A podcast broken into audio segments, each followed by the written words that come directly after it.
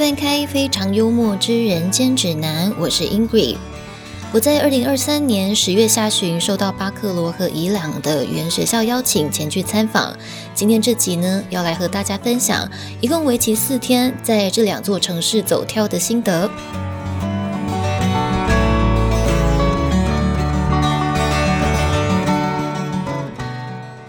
首先，这两座城市都没有从台湾直飞的航班，要么从马尼拉转机，要么从宿务转机。那我个人建议呢，从宿务转机哦，因为宿务机场不大，不需要跑到别的航厦。像我这次是搭亚航到马尼拉机场，在第一航厦落地，要转到第二航厦才能够再搭亚航去到巴克罗。那如果是搭宿务太平洋的话，是要到第三航厦转机。那从一航去到其他航下，要么是搭机场接驳车，要么就是走到外面去搭计程车。那接驳车大约是一个小时一班，中途是要上高架的，所以其实有一点点麻烦啦。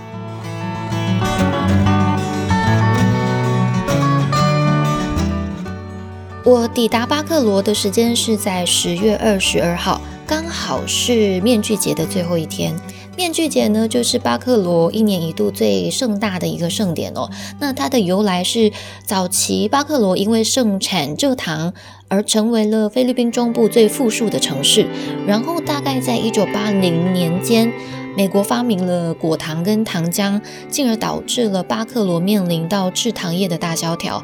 再加上当时候有一艘载满着巴克罗居民的渡轮沉船了，夺走了将近七百多条生命，整个社会氛围陷入了低迷。那当地政府为了鼓励人民，举办了面具嘉年华来赶走悲伤。那成千上万的人呢，戴着各式各样的面具，一起参加嘉年华式的街头游行。而这些面具都有一个共。共同点就是都有一个大大的微笑，那也因此呢，巴克罗从此就有了微笑城市的美称。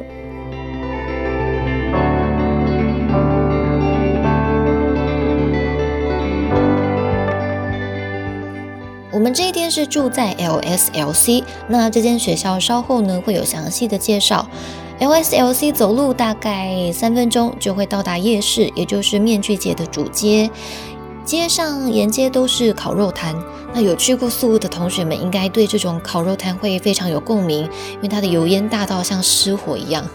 那这个夜市这边呢，整条街还蛮长的，可能比饶河夜市还要长吧，我也不确定，因为没有全部逛完。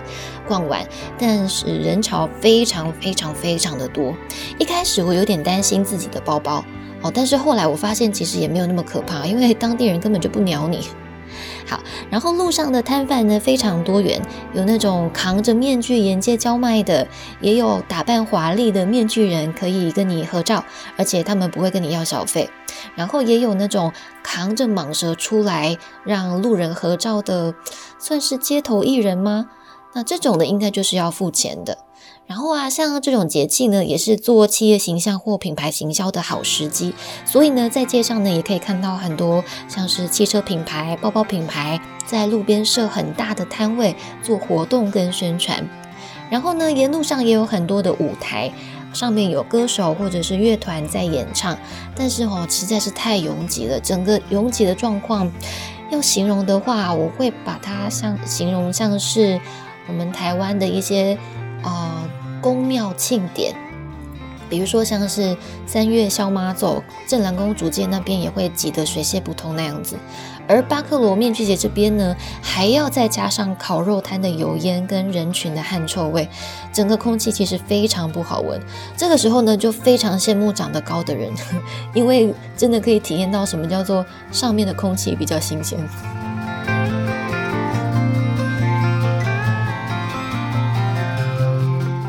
然后大概逛到晚上十点，回到 LSLC 宿宿舍的正对面呢，有一间餐厅，它也有卖酒精，像是啤酒、红酒、威士忌等等的都有。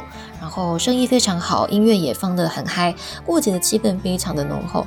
不过 LSLC 的房间隔音很好，就是外面再怎么吵呢一关上门就能够隔绝这个城市间的喧嚣。那后来我们有问校长哦校长是说平时那间餐厅大概也是营业到晚上十点那那一天呢因为是面具节这个一年一度的庆典的最后一天所以呢才会嗨到半夜十二点。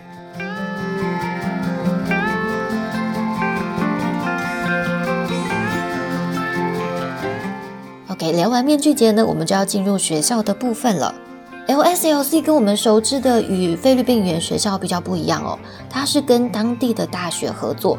那大学这边提供人，也就是提供老师；那 LSLC 这边呢，提供三餐、宿舍以及每天傍晚的 option class，也就是选修课。那合作的大学名叫 University of Saint Lazar，它是一间私立的天主教大学，那同时也是巴克罗市排名第一的大学。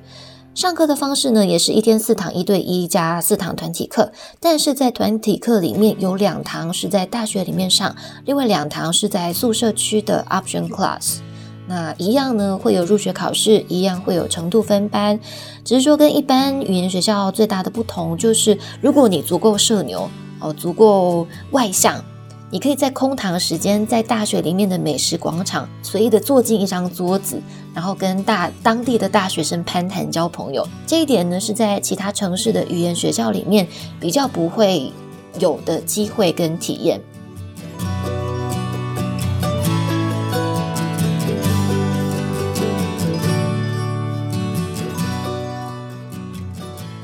接下来聊聊 LSLC 的宿舍跟其他设施。他的宿舍看起来蛮阳春哦，但是床还蛮舒服的，冷气是窗型的，不过凉的还蛮快。房间里面没有 WiFi，自己的网络也跑不太动。那我在想，可能是因为我的房间已经靠近边间了，所以它的这个讯号本来就会比较不好。然后房间里面的被子呢，是一页是一页那种薄到不行的薄床单，但是因为冷气它是在。呃，离床的位置有点远啊，所以并不会就直吹到床铺上面，所以被子还好啦，还算够用那浴室的部分呢，是卫浴分离，水温跟水压都可以几乎啦，几乎可以媲美台湾的水准哦。只不过呢，它的连蓬头的尺寸比较小，所以它的出水量相对比较少一点，但其实也还够用。哦，你对于女孩子来说，如果你的长呃头发的长度是到腰的话，也还是可以洗得蛮舒服的。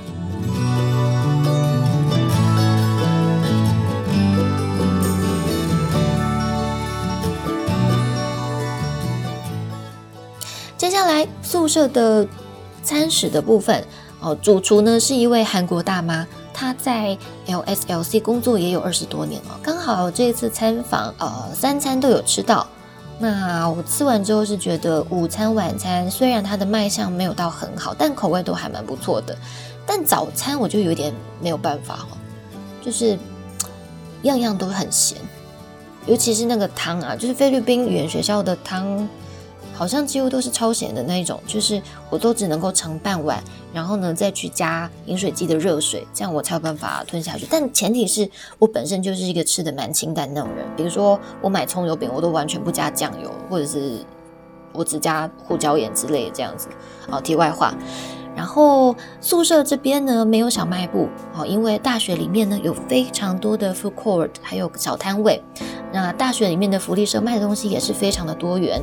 基本上生活用品什么都有，然后甚至也有买卖那个啊烤面包，就是吐司啊，或者是那种呃热狗面包那些的都有，块啊可颂啊、甜甜圈啊之类的。然后宿舍跟大学。之间步行距离大概是五分钟，所以其实要采买生活用品或者是零食都不是问题。那校长也是觉得说，因为生活机能已经很好了，宿舍里面就没有必要再增设小卖部。那以上呢是巴克罗面具节还有 LSLC 的分享。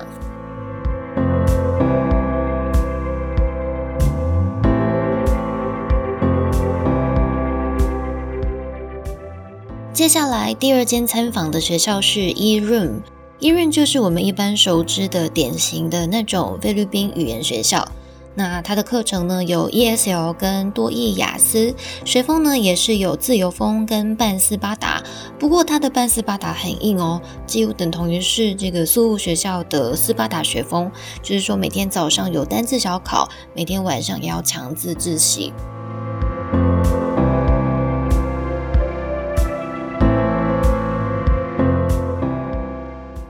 伊润的满校呢是一百四十人，我参访期间大约有五十多位学生，主要还是都以韩国人为主啦，因为是韩资的学校嘛。那少数的日本跟越南、台湾生总共只有六位。那目前学校里面是只有学生经理，有韩国、日本、台啊韩国、日本、越南的学生经理，唯独没有台湾学经。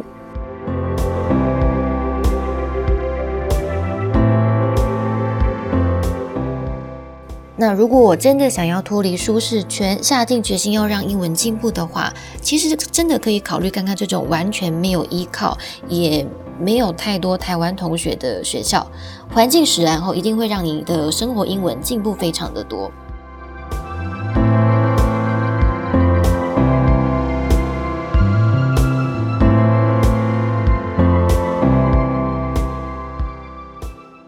房间用料都还蛮好，而且很明亮。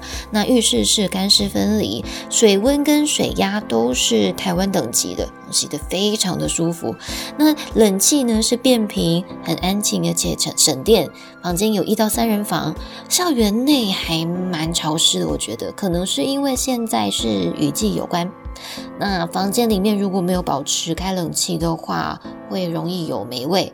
但像我刚刚提到嘛，电啊冷气是变频的。校长说他曾经有做过一次实验，就是每天都开冷气十二个小时以上，一个月下来电费其实也还好，没有到很贵。所以就是要大家可以放心吹的意思啦。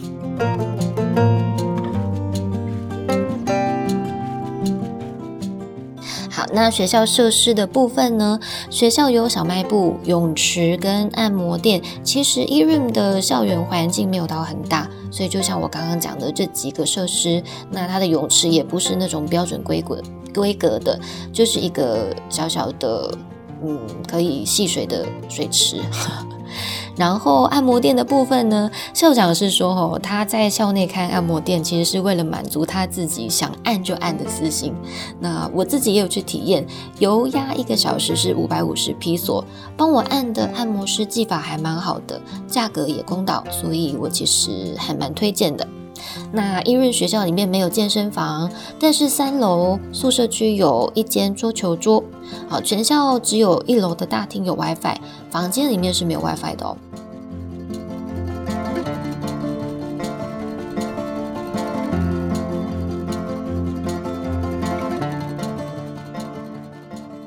学校走出去大约三十秒，有一间驻唱餐厅，然后它也有卖酒精跟咖啡饮品等等，周边的机能也非常好，走路五分钟就可以到 Seven Eleven，那搭三轮车五分钟也可以到 City Mall。市区里面呢还有红楼，没错，就是那个台湾味的红楼火锅，然后也有佛光山的分会跟一贯道的道场。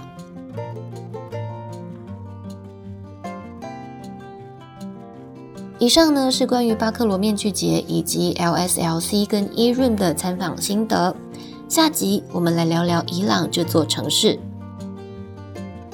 另外也要跟大家说声抱歉，这集播出的时间我正在宿务出差，时间紧凑，没有办法制作出良好品质的内容，还请大家多多包涵。